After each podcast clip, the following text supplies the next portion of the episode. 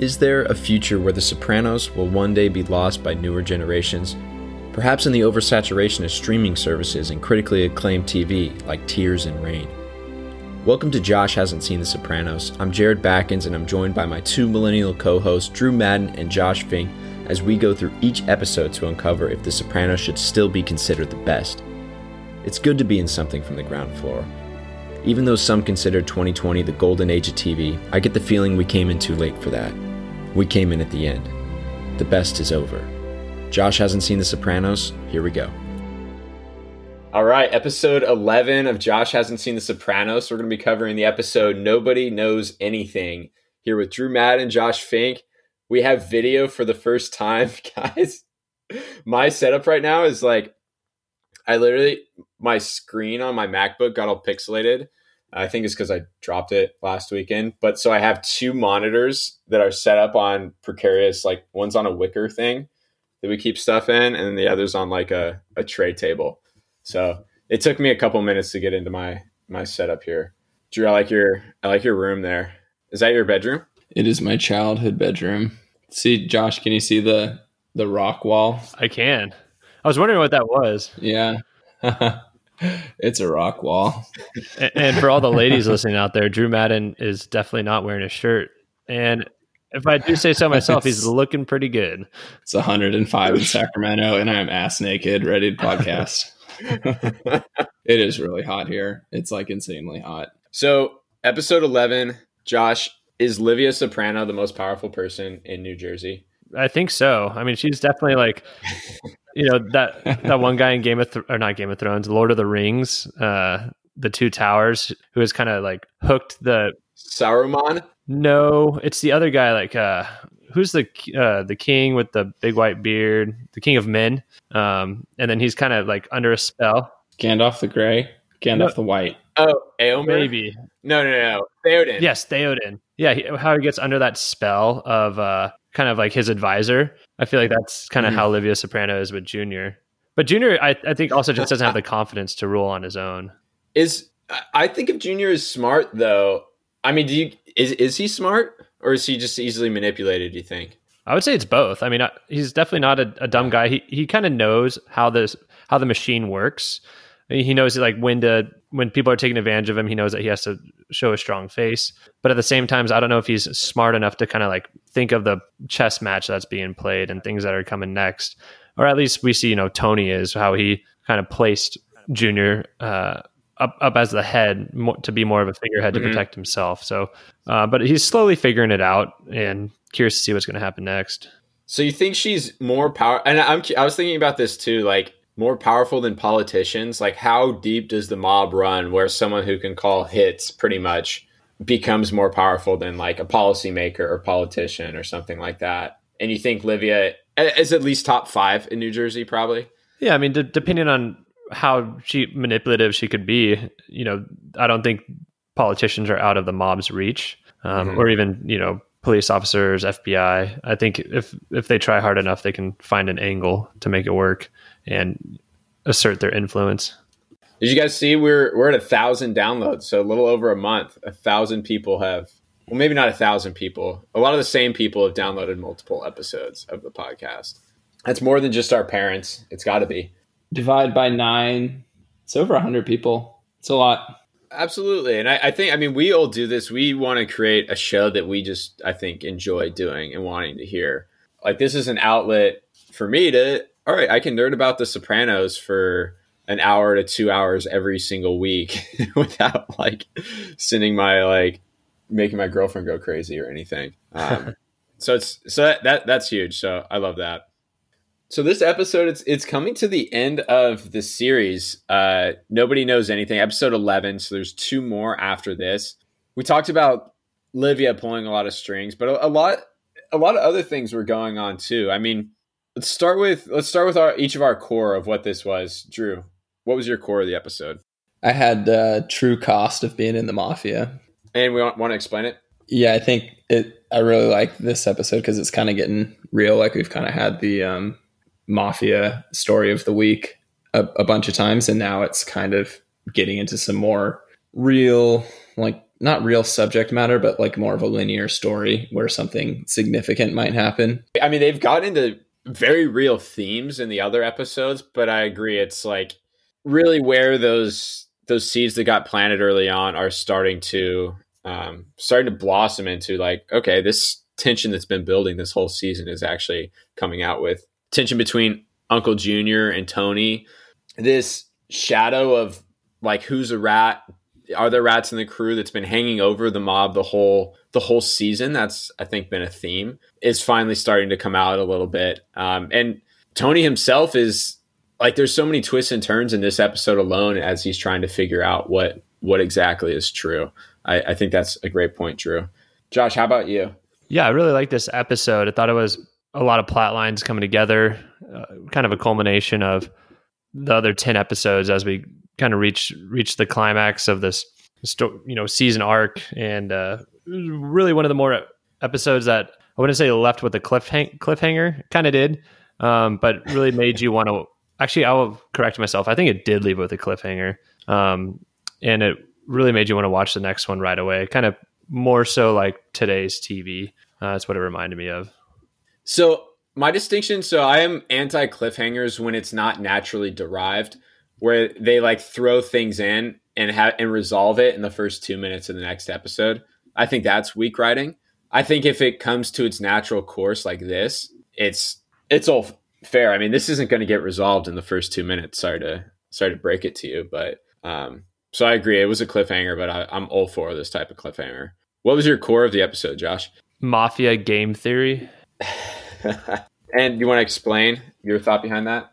Well, my understanding of game theory is uh, when multiple people are presented with a bunch of options and they can either choose an option that's best for the group, which could in- involve some self sacrifice, or they'll choose the option that's best for them, which involves sacrificing the group. And mm. I think, assuming Mikey is the rat, we kind of see that he, you know, not Mikey, or Mikey, not Mikey, um, Jimmy, right? right?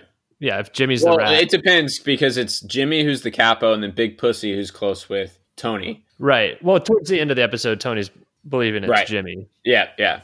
So yeah, so I just want to make sure I got the names right. That's that's my weakness. Um, that's that, that's my pitfall of the podcast.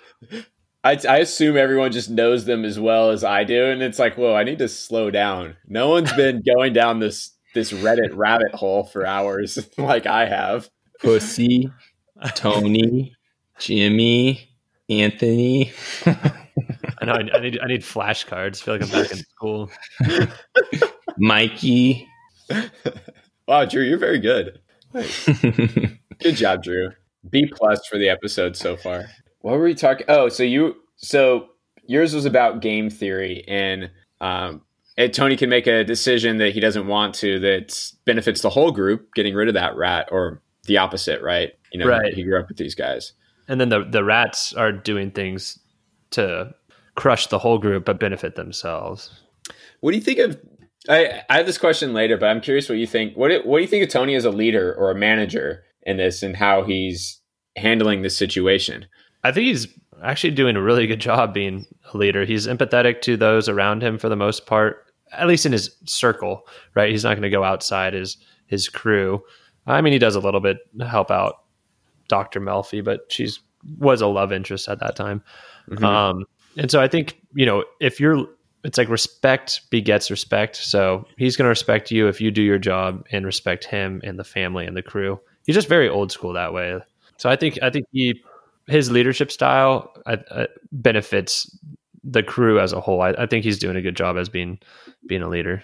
I was impressed uh, because the uh, Makazian, Vin Makazian, the police detective early on was like, "You need to take your blinders off and look at this." And Tony seemed to listen to that, and you know, at, at points even when people gave him different evidence for things, he was he was trying to be as unbiased as possible. He was biased a little bit, I think, um, but I think as a, as a manager, as a leader, he's he's done a good job.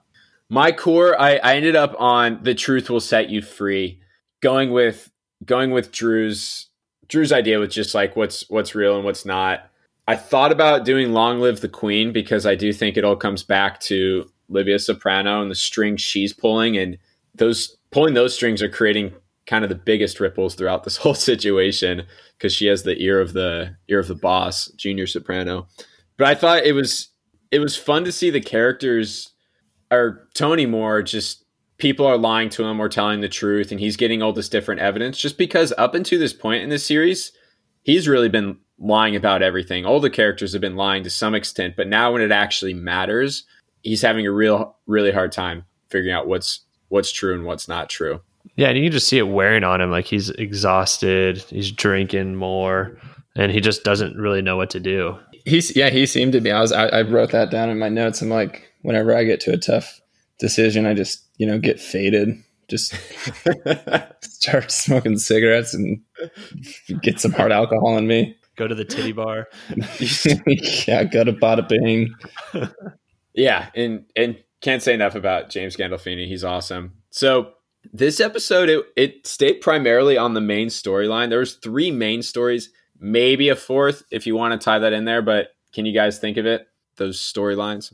I only got three. I couldn't figure out yeah, your, yours are probably right. The fourth one is a stretch. I, I tried to throw in there, but what do you have, Drew?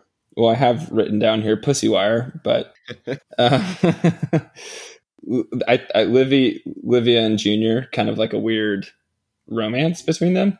Yeah, like how how do you pronounce the the uh, cop's name? Mc, McKenzian? yeah, who freaking knows? But I, I was calling him Makazian.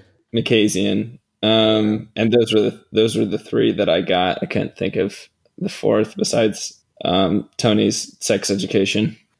I actually, I that's so so going through those again. I mean, you're you're right, pretty much. So it's the big who's the rat storyline, right? It's like Big Pussy hurts his back.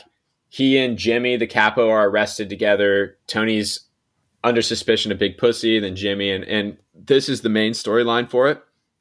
And then there's uh, you said the Vin Makazian, like how he has the relationship with the madame at the brothel, and Tony's always cruel to him, and then eventually he, he kills himself. It, it's smart because his actions affect the other storyline, but it is pretty much his his story is like his depression, uh, which eventually leads to his suicide, which is just such a prominent theme. The Livia and Junior one, it yeah, it starts with Livia's upset you know, with Carmela, she's upset that Tony sold the house, and then she uses her relationship with Junior to really leverage Junior deciding to make a move on Tony.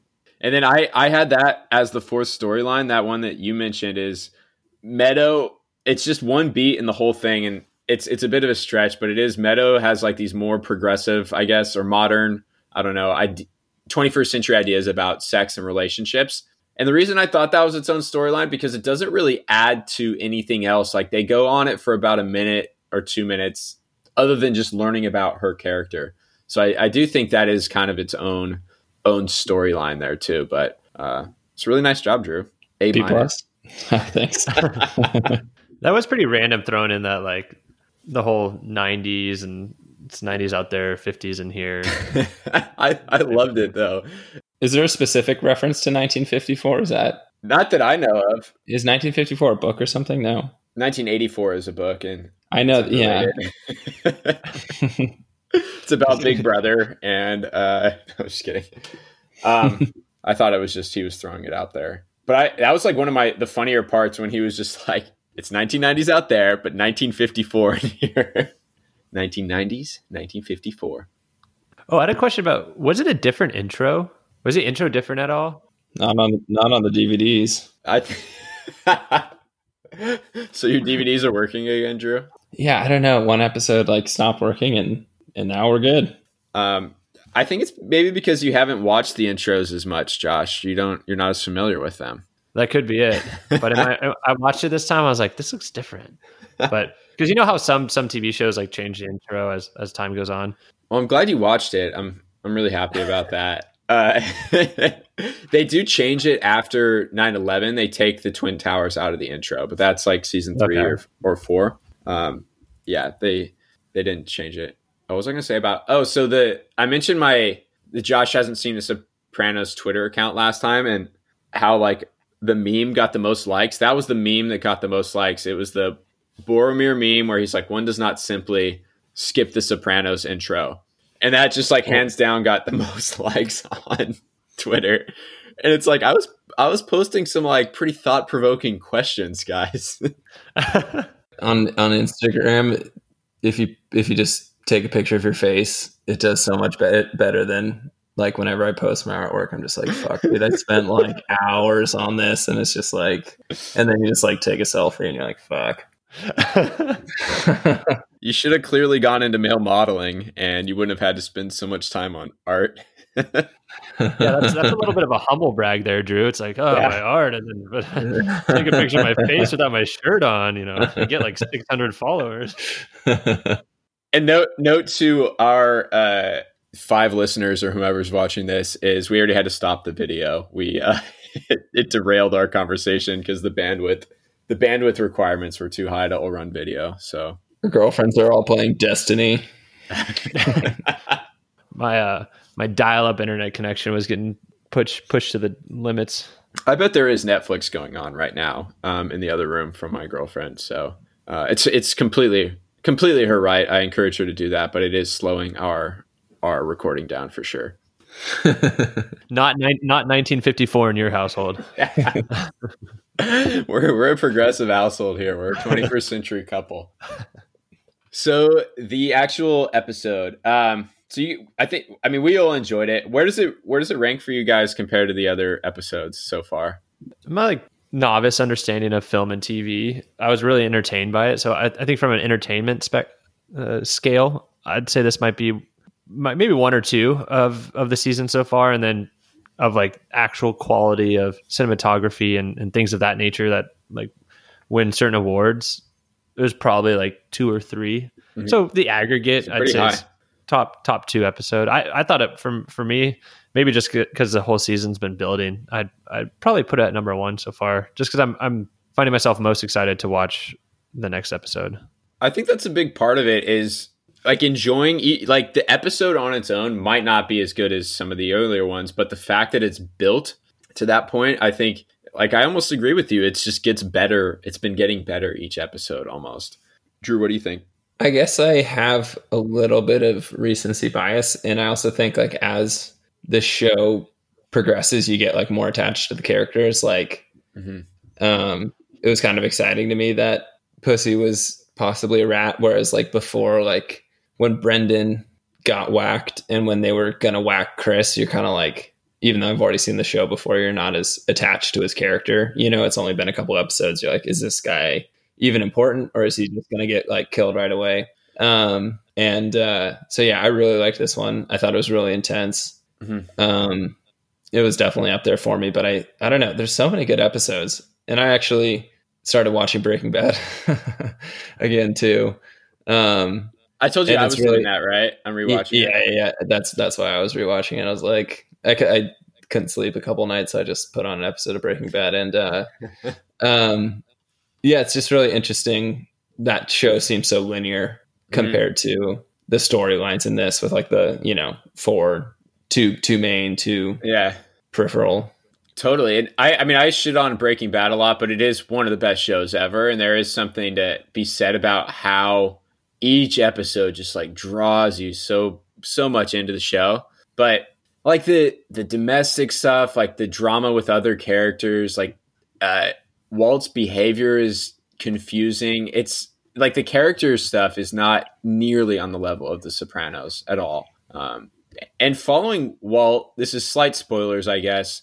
His character is almost I mean, Bryan Cranston's a, a, phenomenal actor and he he does so well in that part, but his character is less interesting than the other characters. Like later, I, I prefer Gus Fring, I prefer Jesse, I prefer Mike Ehrmantraut all over Walt. Which oh, I would love to see a show of Mike Ehrmantraut. Yeah, is Mike the one with the goatee, the bald?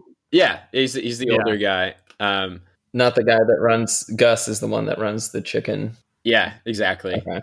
It, or yeah, Gus who is played by Giancarlo Esposito. He just they just announced Emmy nominations today, and he has he was nominated twice for he's in Better Call Saul and then also The Mandalorian.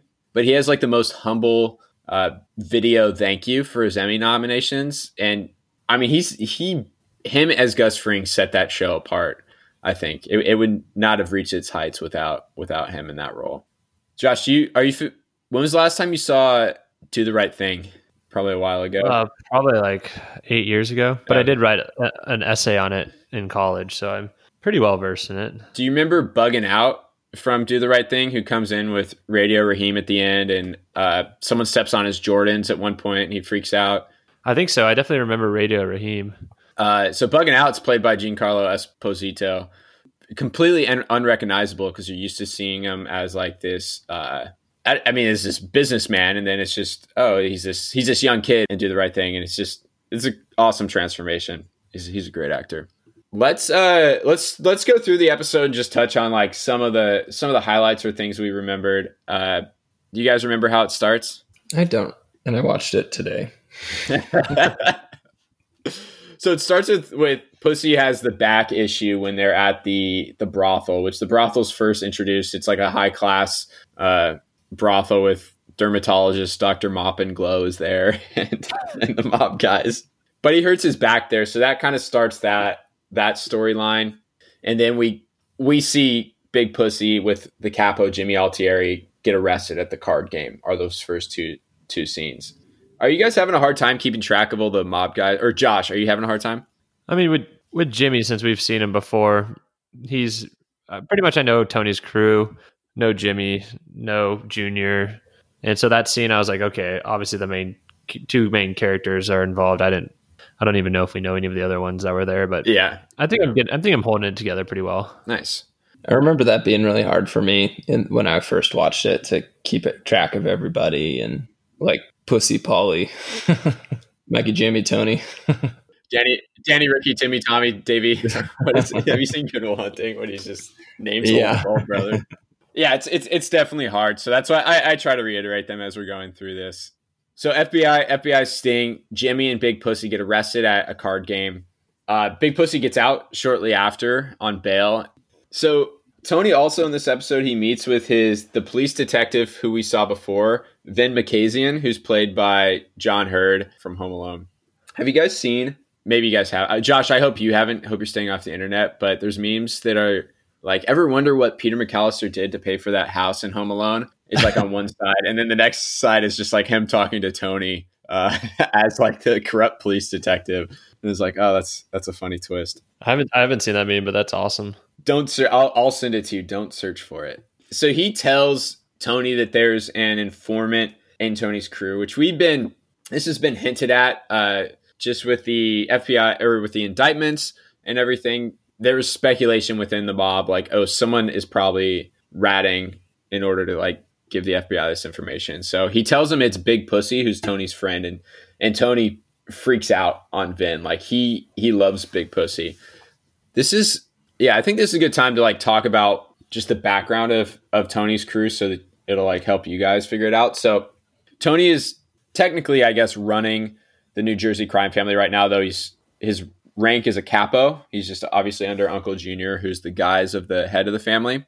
When Tony so Tony's dad used to run the same crew that Tony is running right now. So Johnny Boy Soprano did. So Johnny Boy was a capo, Uncle Junior was a capo, like different old school guys were capos back then. But in Johnny Boy's crew was Polly. So Polly's like the older enforcer for uh, Tony. Big Pussy was in the crew too. And then when Tony was old enough, he got to be like when he was like 16 or 17, he started being in the crew as well. So Big Pussy and Polly, these guys like go way back. They were a little bit older than Tony. But when Johnny Boy died, who's Tony's dad, Tony took over the crew. Uh, so he's known like Big Pussy, Polly, all these guys he's looked up to.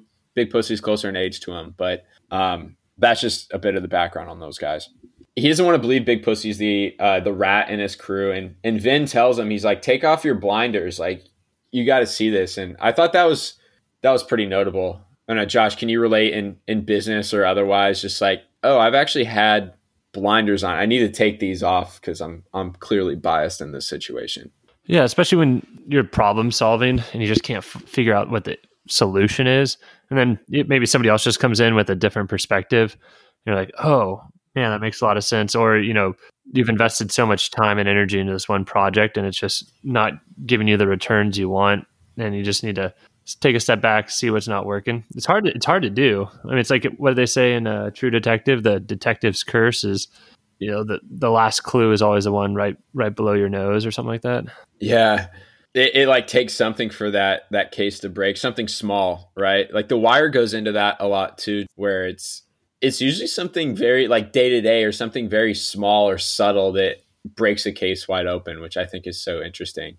So Tony starts thinking about, okay, Big Pussy might be a rat. I need to start talking to my guys about it, uh, going over clues. So there's an open house at the Soprano household. He asked Polly and Christopher about it. They say he's been acting weird because Big Pussy's been acting weird because of his back, um, not even ma- making his collections and things like that. But then Polly says, makes a comment. He's like, "Oh, nothing actually is wrong with his back. We see the same doctor." And actually, the exact comment that Polly makes is, "Remember when that guy hit me in the head with a pool cue and I fucked my neck up?" So you're saying that he went to go see the same same doctor as as Big Pussy, and the doctor said nothing was wrong with Big Pussy's back. But that line on its own is just like a a writer heat check when you just throw a throw a line like that in there. I think The Sopranos does that so well. I also thought it was pretty funny, but like the end of his little monologue, he goes, where he's pretty much convinced Tony that nothing's wrong with his back, and he goes, but then again, it's the back, so nobody really knows. Nobody knows. Yeah. It's the na- name of the episode. Yeah, it's just like, well, yeah, I I agree with that about backs, but also it's just like Tony's just completely thrown off at that point. So Tony expresses this in therapy to Melfi, or he he asks, you know, can people experience physical pain just by something mental that's going on? And she uh, enforces that idea. She's like, yeah, if someone's keeping a big secret, this has been known to create physical distress for people. I thought this was a bit of a pitfall that she happens to say exactly what he's looking or exactly what's needed to be heard here. Like she's like, oh yeah, if someone's keeping a big secret, that could cause physical pain. So I thought that was a little too on the nose, but um, I was able to live with it. I wrote that too. On the nose, stress back. like I don't know, just like it's like I want my therapist to like be able to analyze my dreams to like pinpoint exact. You know, it's just like I don't know. This is a little it's, farcical. What are you saying, Josh? I thought it was okay though because she does give the qualif- qualifier in the beginning. Like I don't know if I want to help you here. It seems like anytime I interject myself and give opinions of somebody, it doesn't end well. you start screaming, threatening me, you know, with physical violence. it was less on the nose than like the dream sequence. It was better. It was more realistic. Um, that's more in line with maybe how another show would do it. But usually, I, th- I think of The Sopranos as better. So I was I was a little irritated by it. But um, what's interesting too is like Josh, like you said, Tony's just kind of using Melfi as like for his man his managing his his mob really yeah it's it's he, she's his uh livia it's weird that to me it's like melfi is still continuing to do this i don't know if weird's the right word but i just want to know so much more about why and i keep asking that because there there are episodes like when she clearly instructs him to not kill the soccer coach or to not inflict harm on the soccer coach it's like okay that might be why she's doing it she she's treating tony so that she can make him a better person in that way. But then there's something like this where it's like Tony's using Melfi in this case. So it's just very interesting to me, her motivation behind it. Yeah, I'm, I'm still on the boat that it's just general curiosity at this point. Yeah, and I think I think you're right. And I actually I really like the sessions with her. I think Lorraine Bracco is amazing in that role. Is she the principal in School of Rock? Gosh, I think I've only seen School of Rock like once. Let's see. I also watched that today. No, I'm just kidding. Every movie we talk about, you just that would be. Yeah, I saw that today. well, I, I googled uh, Lorraine Bracco School of Rock, and it didn't come up. So, uh, way off. Uh, we'll edit that part out for you. Thanks. My street cred. Back at the bordello, the the brothel, uh, Tony sees Vin or Vin and Tony uh, frequent this place, but he's still trying to get the paperwork. He wants to know for sure that Big Pussy's the rat before he does anything. So he wants um, concrete evidence. Vin, it says it's very challenging to get, but also like there's this theme we keep seeing is Tony is like belittles this guy left and right. He just calls him a degenerate gambler with a badge. I I mean, even at this before we know uh, Vin's fate, like even here, I was I was sympathizing with the guy. I don't know. I kind of get it from Tony's perspective. It's basically everything Tony hates, right? Vin himself is a rat, um, and yeah. so and he's not loyal to his own crew, the police force, and and things like that. So I just think Tony has zero respect for him. But even if you're you're trying to get something out of someone, that's how you would handle it. Is just so so brutal to the guy. Well, I mean, I, I would I would agree with that. There, he could have been more persuasive or delicate to the situation. But yeah, that's what I was thinking too. Actually, I was like, man, if you want this guy to do you favors, maybe don't ream him. But anyway, he, he still continues because he needs money from Tony, really, as, as his corrupt police detective. Uh, seen it at Green Grove. Carmela uh, goes to Livia's. Livia, again, just plays the victim. Uh, you know, thinks Tony is always out to get her. They insinuate this. She Livia is always happy when Uncle Junior comes to visit, but she's like, "Oh, how could I taint you know Johnny's memory? Johnny was a saint, her husband." And Carmela's like, "No one's saying anything's going on between you and Uncle Junior." But anyway, Tony goes to Big Pussy's house to further investigate this thing and has a sympathetic com- conversation with Big Pussy, asking him if there's anything that that he wants to tell Tony. And Big Pussy is like sidelined; he can't really move anywhere or make payments because of his back issues that have been going on as well too. And Tony says, you know, Big Pussy, you have friends that would die for you. I, th- I thought that was that was interesting too. Drew, do you think Tony would die for Big Pussy? Probably not. Is that a good answer? probably not. Yeah, I mean that's that's the same boat that I'm in. Is probably not. I did want to go back to like in the previous scene with with Livia. You like really see her fear of like abandonment. Yeah, you know, and then she's like, no one cares about like she's just like I don't know when you with with the Freudian aspects of the show. You know, her she wants to be like seen and heard and she's got mm-hmm. like great fear of abandonment so it's kind of interesting to to like really break down each character's fears into you know one word or or something and she kind of like just states them do you think she has a point yeah definitely but i think she also probably puts up how can i say this it's like you cause your fears or your these these things to happen to you you know if she was a little bit warmer then she wouldn't be abandoned as much. Like a self fulfilling prophecy. Yeah, exactly. As an old woman, you're like, oh, I, I feel like I need to sympathize with you. But then we, in the flashback scenes, we realize she was always pretty manipulative and everything too. And at the end of this episode, we we see how how horrible she is by. I mean, we'll get to it, but pretty much okaying the junior or putting that in Junior's head that he needs to make a move on Tony. So that that leads us to to the next scene. Tony actually goes to Green Grove to check. He's worried about his mom, Livia. She wasn't in her room. Do you guys remember the the attendant at Green Grove was like, "Oh, she's doing aqua therapy right now," and I loved. He's like, "I didn't even know my mom owned a bathing suit."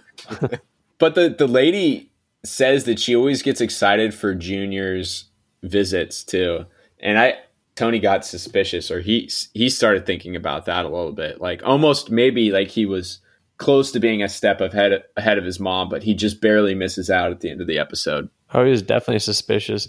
Did he also anyone else notice the lady's like chair? Yeah. It was so like, low. It was like her head was at like the desk level. Yeah, she looked like a she looked like a uh, like Willy Wonka's chocolate factory or something. like, an Oompa Loompa. Yeah, it was, yeah. it was ridiculous. Just like crawl up on your desk and take notes or something. She needs like a periscope to see the keyboard. Do you think that day on set they're like, "This is the only chair we have. We don't have a bigger chair." They're like, "Get her some pads or something." No, we just got to get through it. That's my that's my pitfall. That's a good that's a good pitfall. It's like, all right, she there is no way her neck and shoulders are not hurting from working there all day. Now that we've been working from home for so long, or I have, I you guys haven't, but it's like I, I sympathize with that. That is a bad share.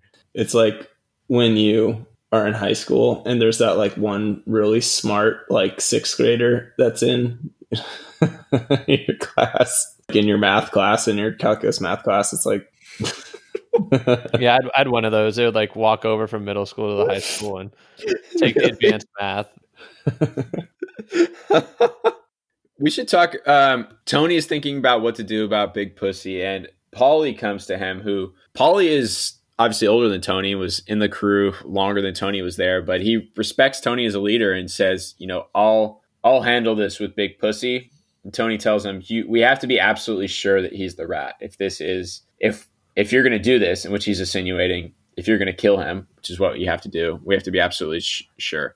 So Paulie goes to goes to investigate Big Pussy, and how he does this is first he pulls his car up to him, honks the horn, which is the Godfather theme, which I don't know if you guys realize that his horn was that, and tells Big Pussy to follow him. They go to a bathhouse, and Paulie is trying to convince Big Pussy to v- take a schwitz, uh, which is like a hot. What is it? A, is it a sauna or is it a hot bath? I think it's a steam. Okay, so but Big Pussy refuses. He's like, no, the the I have high blood pressure and the steam is bad for me. And but Paulie wants Big Pussy to take his clothes off so that he could see if there's a wire there or anything. It's it's a bit direct for Paulie. It's like no, if if he's wearing a wire, he's gonna make up everything to not take his clothes off. But I don't know.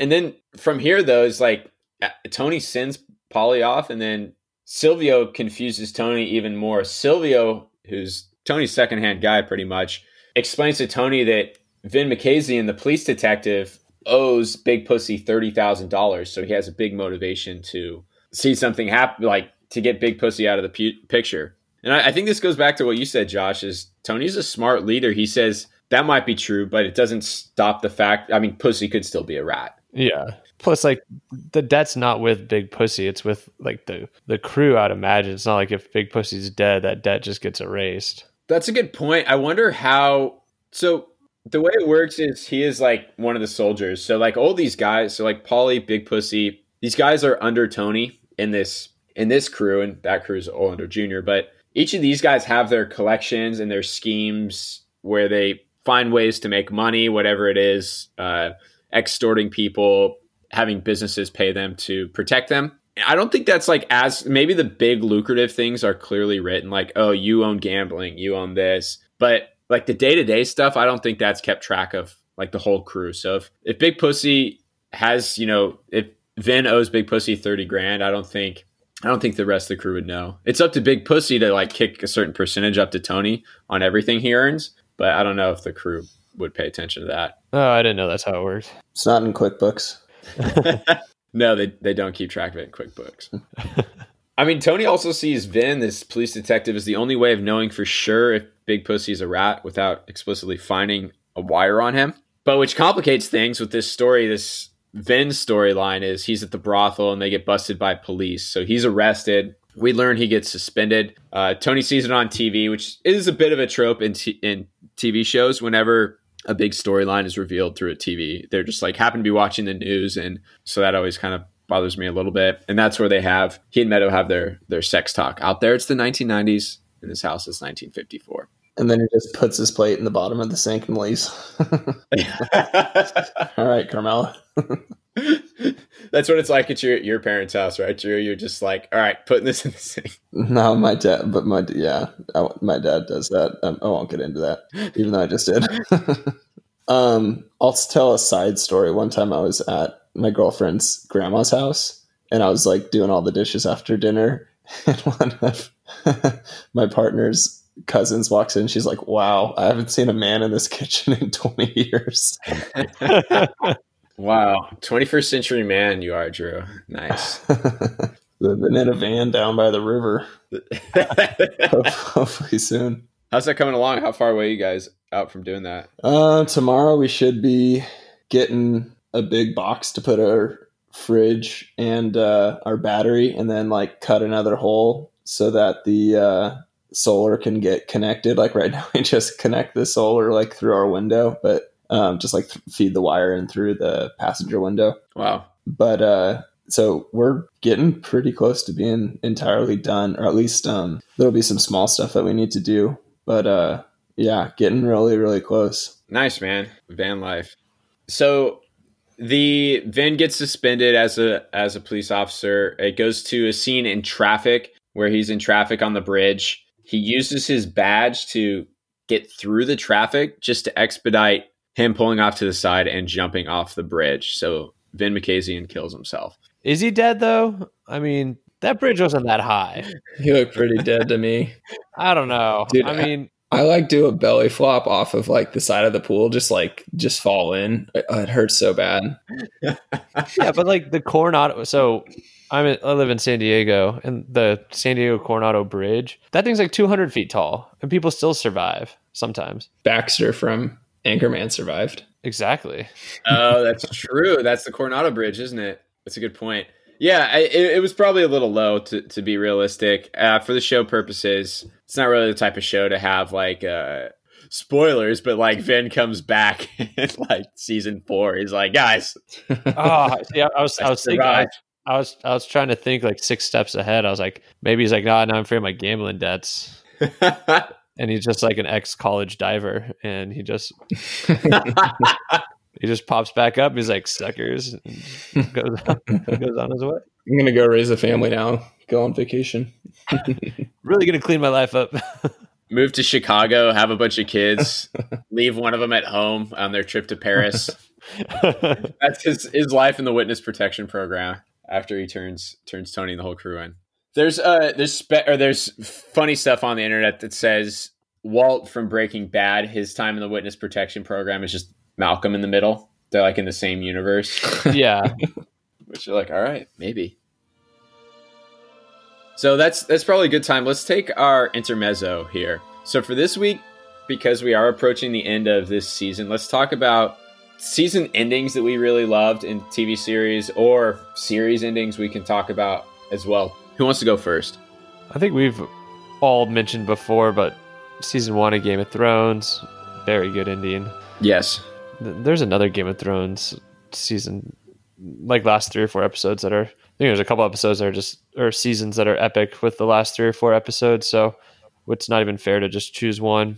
It it does do that really well, especially early on. I think probably even the first four seasons or so, um, or even spoilers for Game of Thrones season six. I was like, I didn't enjoy anything until I think the last episode where uh, Cersei blows up the was it the Sept of Baelor? Is that the what it's called? Forgetting, I'm getting my fantasy stuff mixed up. Where she like blows that whole thing up and kills like everyone in it, like all of the uh, Tyrells and the priest. Do you guys even remember this? scene? Yeah, yeah, Yeah, that was crazy. Oh, okay. Yeah.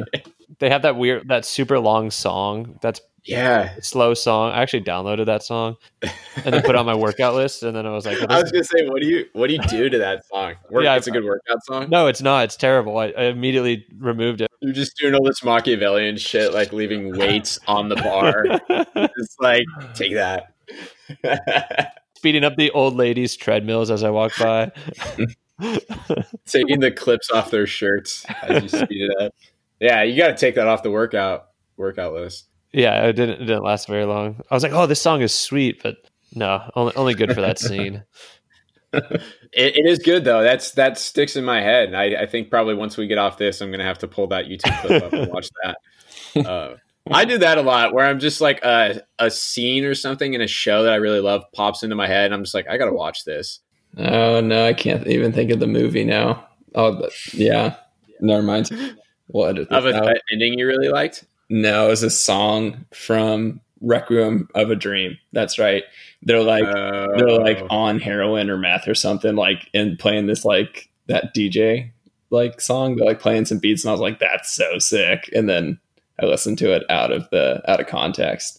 That seems to happen a lot in like trailers or something. You're like getting all pumped up, and then you're like, "No, this song kind of blows." Yeah, You're just eating an edible, and you're just like, this is not going well. I'm glad. I'm I'm very glad I didn't eat an edible before watching Requiem of a Dream. 'cause so so fucked. that movie sober is so depressing. Yeah, it's good. I've seen it once, and I'm I'm never gonna see it again. I think it's just like, yep, uh, I got it. Anything else, Josh, for uh, season or series endings? I'm hesitant to say some because I know a lot of them you would scoff at with your cliffhangers, but Let's hear it. Um, one good one actually that I, we were, I was talking about the other day with somebody was um, House of Cards. I thought that season one ended really well. Really made me want to like watch the next Mhm. season. He spoilers for House of Cards. He comes becomes vice president at the end of season one, right? I believe so. Yeah. And then president at the end of season two. Yeah. Those those were good endings. He's a character though that I I stopped watching that even before like it kind of derailed at the end. Like I I was like I was kind of over it. I mean, the first two seasons were were really well done. Um, but he's a character that was confusing. I think like it's good to have contradictions in your anti-heroes, but he was There's too much going on. yeah, they like threw stuff in just to be like a nuance, like oh, this is exciting, but it was just like oh, that, that's kind of confusing. And then one one other show. I don't know. I've talked about this previously, but I'm in the thick of it now. Is Billions. It seems like each season ends really well. They tie up all the loose ends. Not so much a cliffhanger, but you can kind of each season's kind of like a chess game, and then it's almost checkmate. But you're like, wait, there's a few more moves that could be played, and Hmm. so that's what kind of leads into the next season. And actually, Jared, I think you would really like that show because I've as I've watched it, I just finished season three. They probably have like three or four movie quote references in like each episode, and and it's just like they're so in. It's these super uh, type A like investment bankers that are Mhm. you know, super smart, and they're just like railing off these references, and it's just like it's got- happening so fast. Like they and they, a lot of times they don't explain it for you, so you have to have seen it to to understand it. So I'm like telling Sarah like what half these references are because she's like, "What does that mean?" But it's if you know them all, it's really entertaining. You're just making them up, like acting like let me let me tell you what that one. um, I that that's on my that's on my list for the next next show. I I do want to see that one. I think it sounds like the way you describe how seasons end how seasons end. That's like right up my alley. If I, I think a satisfying ending is is really important in a season. Drew, how about you? Um, I was thinking kind of to go off the off track of like the shows that we normally talk about. Did you guys ever watch the show Dexter? No, I never- didn't. I never did. I, re- I I remember when you were watching it in college. Yeah, I was watching it in college and I really liked it. And then I I probably wouldn't enjoy it quite as much now, but the first two or three seasons, especially like the second and like the maybe the fourth one or something, it, it just they would get these like really convoluted endings where you're like, how the fuck are they gonna tie this up? And then they tie it up really well. Yeah, like in the second season, spoilers, someone finds out who you know Dexter is and that he's Mhm. a serial killer and you're just like there's it's just like how's the show going to continue and uh I, I thought they did a pretty good job with with you know the, uh, each of the each of those endings. I also liked uh the end of Friends. Just everyone everyone gets together and Joey goes to LA yay. So much hugging. Everyone learns a lesson at the end. yeah Ross and Rachel are like okay we've broken up and gotten back together about you know 40 times but this is it Th- this is it He's he's like even when we were on a break, like makes that joke. Best part about that is Paul Rudd. You're like, nice. They just snuck in Paul Rudd. Oh, he's uh Phoebe's Husband, boyfriend, yeah. right? Yeah. Oh, husband. I'm Friends is a great show. I, I I love that though. In Seinfeld, Larry David early on said that there would be no hugs and no learning lessons in the show, and I think that's so much more. I mean, I, I talked about it before. I, I just love Seinfeld and even like studying this stories of a Seinfeld episode, how they all tie together. Like as a drama writer, you can take so much out of that. How all these stories intertwine and, and relate to each other. So I actually I love the ending of Seinfeld. It got a lot of flack because it it was so hyped up, and then I think didn't meet expectations for a lot of people. But I really loved that ending. Um, did you have any other other ones, Drew? um, I recently watched the last Harry Potter movie and I was like, you know, that's pretty good. I mean, it's so hard to end like a show like Game of Thrones or Lord of the Rings or Harry Potter. You know, it's just like, are you gonna kill a bunch of people and make it super sad? Are you gonna, you know, make it too Right. happy? It's just you're kind of like treading. Oh, Lord of the Lord of the Rings was way too happy with like the 12 minutes of laughing. Like they're all running in on the bet. Yeah. Um, yeah. yeah. Oh, and it's like, oh, you could have summoned these eagles the whole time. Like, I, I have a, I have a long argument for that that we can maybe we can do a segment in next week's intermezzo with why they didn't summon the Eagles earlier. And let's, yeah, I'll, I'll tell you why they didn't summon those Eagles, Josh. I read the books and I can't I can't remember. I'm sure there's a reason in the books. the Eagles. So the- well, they were migrating, of course. The whole point of bringing the ring in on foot was so that Sauron wouldn't notice at all. Like he could never conceive that anyone would want to destroy the ring because he was so he was so vain about it. If they brought the eagles in to fly them in, um, he would have been able to put all of his resources in them. So like the the mission from the start was very much sneaking the rings into Mordor. or the ring into Mordor. Well, I don't know if they do a quick enough shot, maybe fly up really high above the atmosphere. He had the Ringwraiths protecting. Um, He had the what? the Ringwraiths. you know the the hooded uh, black knights that were on their uh, their dragons. Oh yeah, the old kings. Yeah, exactly. So, I mean, if you had that decision, it's like, all right, we can do this like sudden attack with the Eagles. We'll get spotted right away. He'll put all of his resources to stop us, or we can try to sneak it in. I think the the option would be to sneak it in. They didn't know all of those bad things were going to happen on the way in, but that's my argument for not using the Eagles. I think that's fair. Unless they would have like had an eagle swallow the ring and then they ride up right over the volcano and just kill the eagle so he falls right into the lava. Well, he would have been able to sense the ring was still there. He knows where the ring is. That's true. We're really fucking up our intermezzo next week. All these Lord of the Ring nerds are listening to this being like, this is the dumbest podcast of all time. You guys are so wrong. well, they they can write in and tell us about it. so, I think, uh, gosh, I don't know who who put it this way, but endings have been described as they should be a surprise but make perfect sense to you. So, like when you see it, you're surprised, but then you realize, oh, okay, that's what should have happened. And spoilers for or Mad Men. I felt like that ending really was. I didn't know what was coming in that, and that for that whole series and that ending, um, I, I realized, oh, that was perfect. I thought he was gonna uh, anti spoiler or whatever. I thought he was just gonna throw himself off the top of the building, and it's like the ending was what you The saw. intro? yeah, in the entire show. I was like, oh, that kind of would have been uh, interesting. That's really interesting. I would, and they like play the music as he's falling down. Yeah. the series ends. yeah, Oh, that that would actually be that would actually be pretty cool. Um, I don't think I would have liked it as much, but I like that. I wouldn't have expected that. I think The Wire did really well in all of its season endings. I think season, I mean, they were all devastating.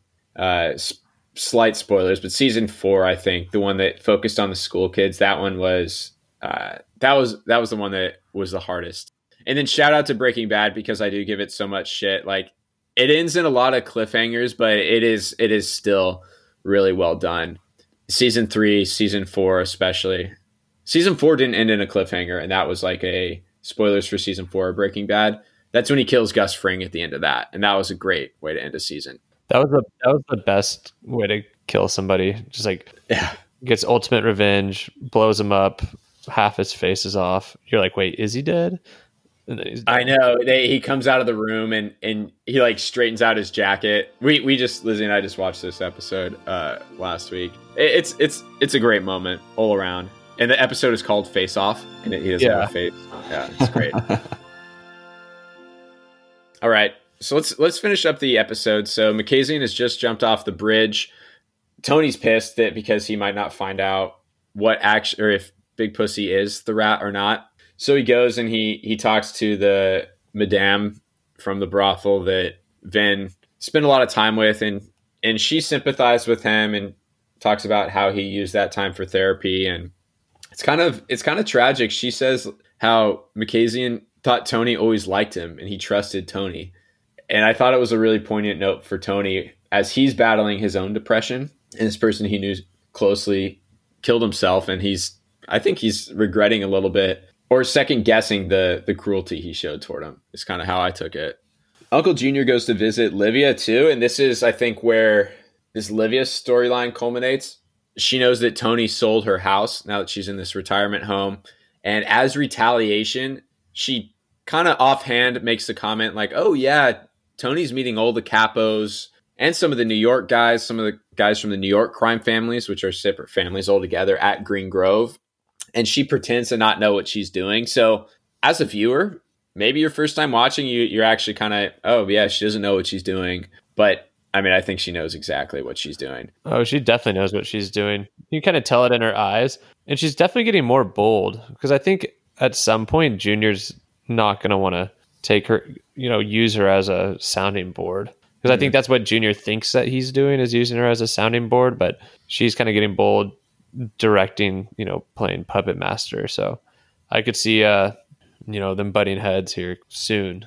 Yeah, I mean, he assumes he finds out Tony is meeting all the capos, he assumes they're making a move against him.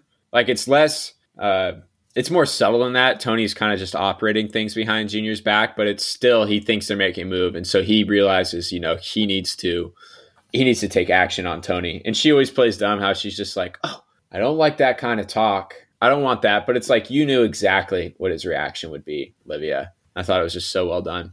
There's one line Junior says, he's like, I'm the boss for Christ's sake, which actually a scene in Game of Thrones came to mind when Joffrey Baratheon is, I think it's season three, where he's just like, I am the king. And uh, Tywin Lannister is like, anyone who says they are the king is no real king.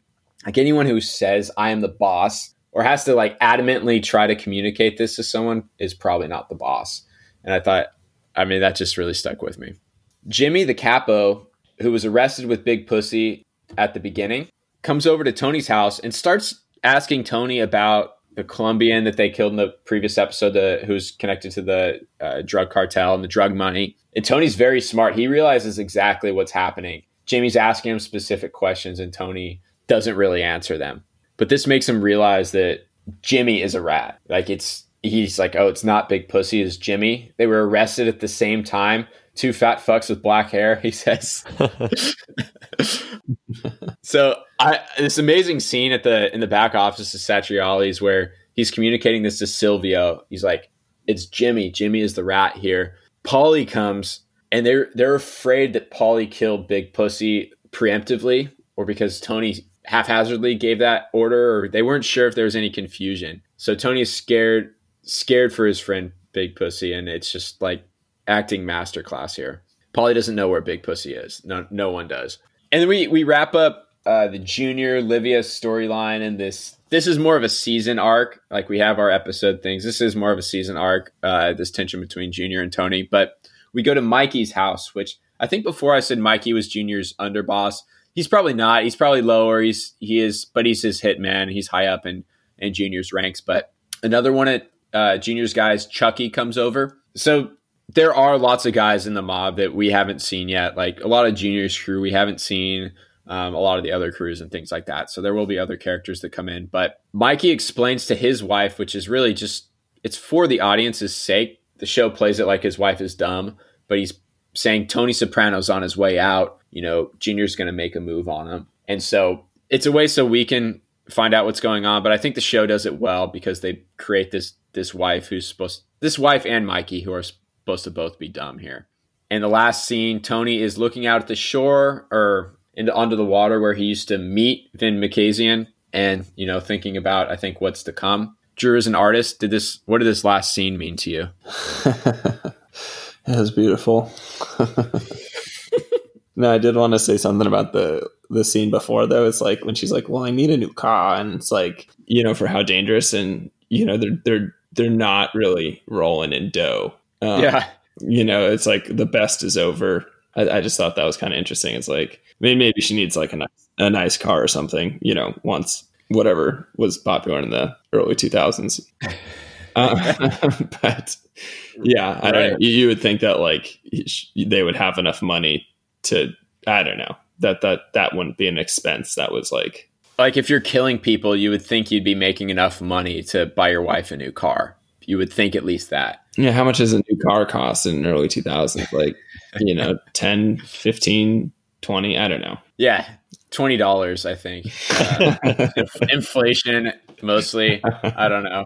Uh, but that, that's a good point and that's actually a theme and part of the tension that comes up later in the show too is the cash from these jobs and these businesses these guys have is does fluctuate a lot and bosses tend to make more money obviously capos make more but the guys in the crews it, it, it's hard to see that that makes sense at all right? It's like all right you have a house that's nice but you've had to kill a bunch of people to get here. So i don't know. Maybe they're just about that life more than anything else. Any other thoughts about about the episode as a whole, or any any other scenes or or characters you guys want to chat about? What do you guys think of the the ending where they just kind of ended with Tony looking out on the river? I freaking loved it. It was beautiful. I like a weird th- thought that like next episode is going to start with like that scene, and then it'd be like five hours before.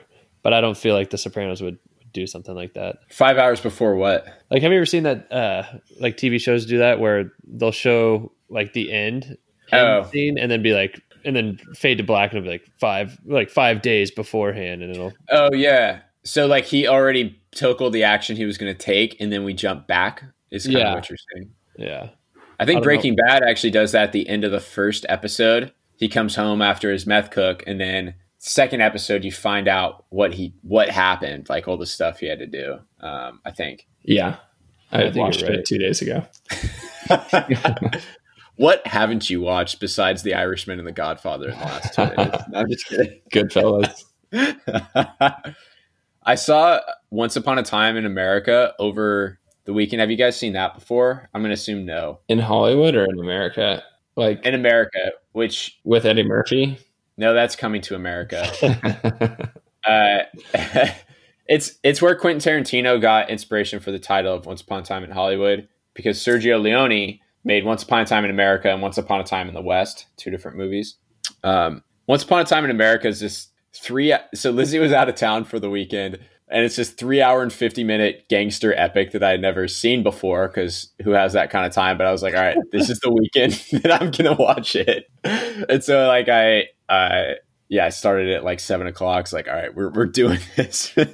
um, it's it's completely amazing, and I actually don't remember how I what brought that up, but a movies I haven't seen.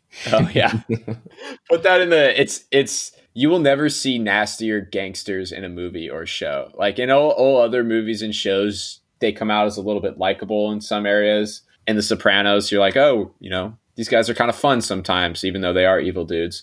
Once upon a time in America, they are wholeheartedly so bad. Did either of you guys see the the new show on Netflix, Fear City? No, No, I haven't. It's about the the mob in New York in the seventies or eighties. It's very Okay. good. Three episodes, an hour long each, and it's talking about how they bugged them and like basically took down all the uh, the bosses Mm. and when they put in RICO, which enabled them to Is that your brother? I'm no, kidding. Melfi says that earlier. oh yeah, um, yeah, it like enables them to arrest people for putting a hit on someone and not like doing the crime themselves. But it was it's it's very well done. It's only three episodes, and there's one scene where they're wiring this guy's TV, and he can't.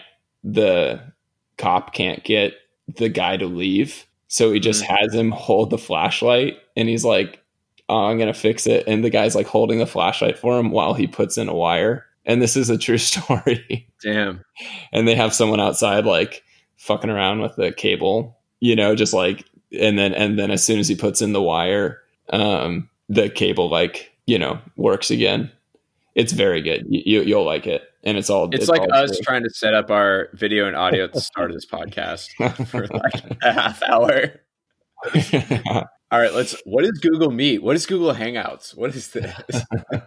No, that I I see that ad on every time I turn on Netflix. It's, it's super good at like making you want to watch something. So pitfalls that I had. First one, first scene at the bordello. Then after and Big Pussy hurts his back, he gets walked out. Then they have a titles card that says four days later on the screen, which is weird. They haven't had that yet in The Sopranos. Why did they just put that in? Like, why didn't they just start the next scene? I know it's later. Maybe that's maybe that's why I had that thought at the end of the episode that it'll be like four days earlier or something like that. I don't remember how the next one starts.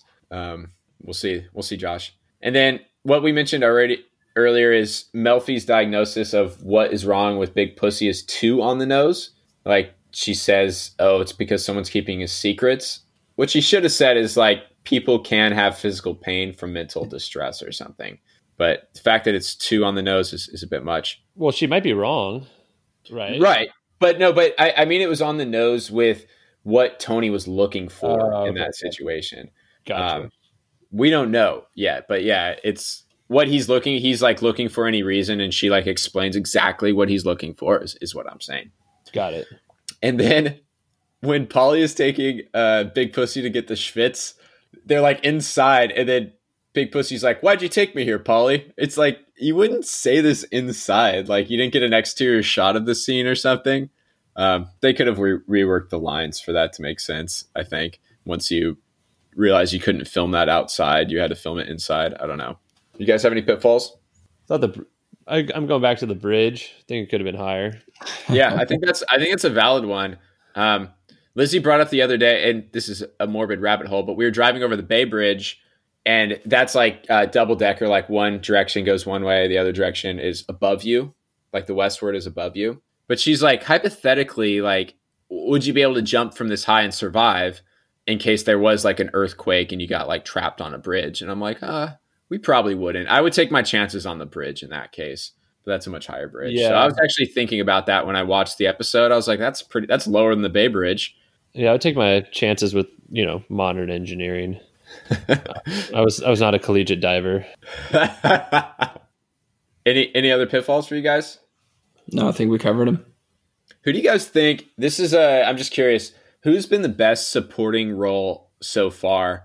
Now that we'd lost one of our our supporting characters, who I thought John Heard was very good. Drew, who's been your favorite supporting role so far? I mean, probably Livia. Yeah, she's so good. She's tough I mean, to beat. She's like almost unbeatable. Yeah, I mean her her like the acting in her eyes too is is very um very subtle. Mm-hmm very on point in my opinion.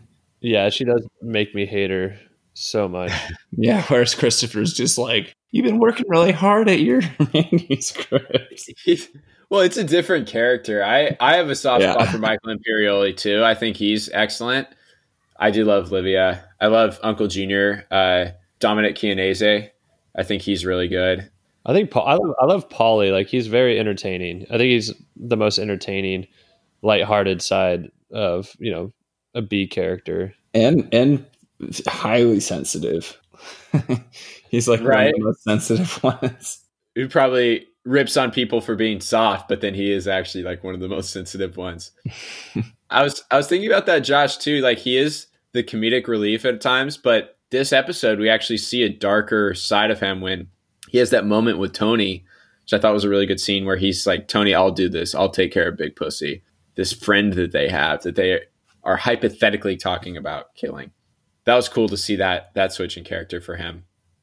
On that, yeah, Livia is is pretty much unbeatable. Maybe maybe next week we'll talk about anyone except Livia. Um, best death. So this episode had the one one death from Vin Makazian jumping off the bridge. So we'll, we'll tally those for the body count for the season. Best comedy moment.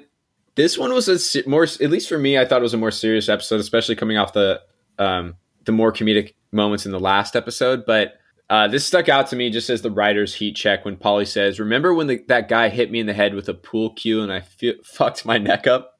Try saying that five times fast, but his delivery on that line and then just the fact that the writer threw that in, I thought was was freaking awesome. What about your best comedy moment, Drew? I like the 1954 comment.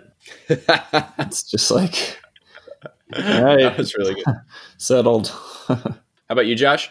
Yeah, kind of going to piggyback off you on the uh, the whole backstory um, with the actual back, and like you know, I just was cracking up. He's like, but then again, you know, the doctors say they don't they don't know anything about backs, so there's that. that was great. The last thing I'll say about that from a writer's standpoint, like if that line, the pool pool cue line was too over the top, then people wouldn't be like if it was Paulie was like, oh god. If I was like walking down this remember the time I was walking down the street and like an air conditioning fell out of the window and hit me in the head, like that would have been too extreme, I think. Or if it wasn't subtle enough, like remember the time I or if it wasn't specific enough, if he was just like, remember that time I fucked my neck up? I think that's what a lot of other shows do. But it's like just it's like just the right amount and i really appreciate that i think that's that's awesome like you can imagine him getting hit in the head with a pool cue in his day-to-day in his day-to-day stuff so best drama moments for me it is the scene right after tony realizes jimmy is the rat jimmy comes over his house and starts asking tony questions so jimmy goes into satriale's and is freaking out because he realizes jimmy's the rat not pussy as he suspected, and then is worried for his friend. He thinks Paulie might have hurt Big Pussy um, because they suspected him being a rat. And I thought all three of those guys, Silvio, Paulie and Tony just acting masterclass right there. I was just say I would have to agree with you. Like that was, I think, hands down the best acting and dramatic scene of the episode. Drew, how about you? Yeah, I had the same one. Sorry. No, I think it's it's okay if all three of us agree on one. It doesn't have to be different uh, to try to mix it up. I think that says something about the episode.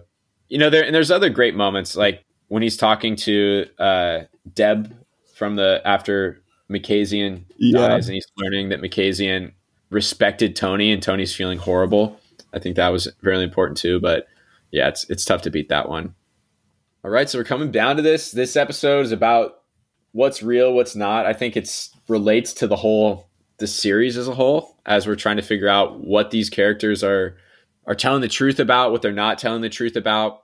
You know, other other series, and Drew, you kind of mentioned it. If they are more linear, if they are more more direct, they kind of cater to an audience in that way. But this one, it's not as easy to digest if you just if you just sit down and and watch it with half your mind into it or something like that. It, it does take a little bit more, and I I think that's it. It makes it much much richer in the long run. But two episodes to go, Josh. Do you want to predict where the story's going? Um, yeah, I think uh, think they're gonna find out the rat the next episode. I think Junior's gonna get taken down by the FBI, and then I think we'll kind of end with either a power vacuum or Tony being at the top. A power of, oh, just like no like uh Iraq or something after Saddam Hussein got taken down. Yeah, yeah, It's just like basically. a vacuum. It's just like the Middle East among the New Jersey mob. um, okay, find out who the rat is. Junior, you think is going to get found out by the FBI? Yeah, I don't know though. I, I don't know if they. It's I don't know what the writers if they would lose that character. Well, I guess he doesn't have to die, but basically lose him from the show after one. This season almost feels like it could have been just one season of show. Like almost all the storylines feel like they're coming together, and it could have been like, oh yeah, we're good. But I'm glad they decided to continue. Yeah, and I mean, David Chase thought of this as a movie first when he created it. Like when he filmed the pilot, he didn't think it was going to get picked up. It was like, all right, great. I like movies a lot more than TV. I'll just film another hour. So I bet a lot of like the mother relationships with Livia, the Uncle Junior tension, I do think it, it, it is following a similar trajectory, and they probably added a lot more in there to this um, to this season. But yeah, I mean, like you, I mean, it gets better after this season, and they add so many more characters, and, and it's just, I, I, I can't wait to get there. Anything else to say about the show, guys? No, I think I think we said a lot. Yeah, I think it's just great. I mean, it's like what rewatching Breaking Bad, and you know when you start to like really nitpick everything, it's so hard to make. Like the Shawshank Redemption is pretty much a perfect movie, or just like so on point in every aspect. But like for a show to be on point, you know, for like seasons, and uh, yeah, it's like as you as we nitpick through like every episode of of the Sopranos, it kind of seems like oh, there's all these pitfalls, but it really is just like so superior. Yeah, we should almost do like another episode of a show to pull out all the pitfalls because the pitfalls are way fewer than other things. Like rewatching Breaking Bad, especially those early seasons, like I'd ha- I had like a long list of pitfalls every episode um, in like seasons one and two of Breaking Bad, and we don't. I mean, we're talking about like the bridge wasn't high enough The Sopranos. they made too many Godfather like in the early episodes. Like they made three, they should have made two uh, Godfather Part Three references. There's really not many. Like we'll, yeah, I think that's a great point, Drew. Thanks. but I do, I do have a lot of pitfalls with the Shawshank Redemption, which we can get into another time. Uh oh. Okay. Just ruin the movie for you. I still like it. I still really like it. Uh, well, that's our show this week. Thanks everyone for listening. If you haven't yet, please give us a review. That really helps our show. It allows us to, you know, keep putting this time in each week to to talk about the Sopranos here. We really love doing this, so we would appreciate that. Uh, check us out if you have any questions on jaredbackens.com. Uh, give us a comment. Uh, you can also subscribe there if you want to get emails when a new episode comes out. On Twitter as well, you can go to our page for memes and uh, philosophical questions. Josh hasn't seen The Sopranos on Twitter. Drew is an artist. You can find him on uh, at Drew Draws on Instagram and his website Rivers to See Stickers. Drew did the cover art for this podcast as well. Drew, how would you describe your your other art though? Because the cover art isn't quite what it, in your brand, right? Uh, yeah, my stuff's like illustration. Uh, I do mostly ink and watercolor, and uh, I guess people describe it as like happy and whimsical, but it's still like a step off from kids book illustration, which is can be a little bit more cartoony. So, and and by kids book, I don't think that should take. I mean, I don't know if people understand art, but that shouldn't take away anything from it. It's like awesome, like outdoor surfing, hiking, travel kind of art, things like that. From what I've seen on it. Well, it's kind of like like it. the oh thanks uh, this soprano, uh, like calling it a uh, soap opera. Like kids book illustration now is like through the roof with there's some kids book art that you're like holy shit this is pretty incredible. I'm so I'm so pumped to talk about these next two episodes with you guys. Uh, looking forward to next week. We'll see you guys next time. Adios. Adios. Tambien.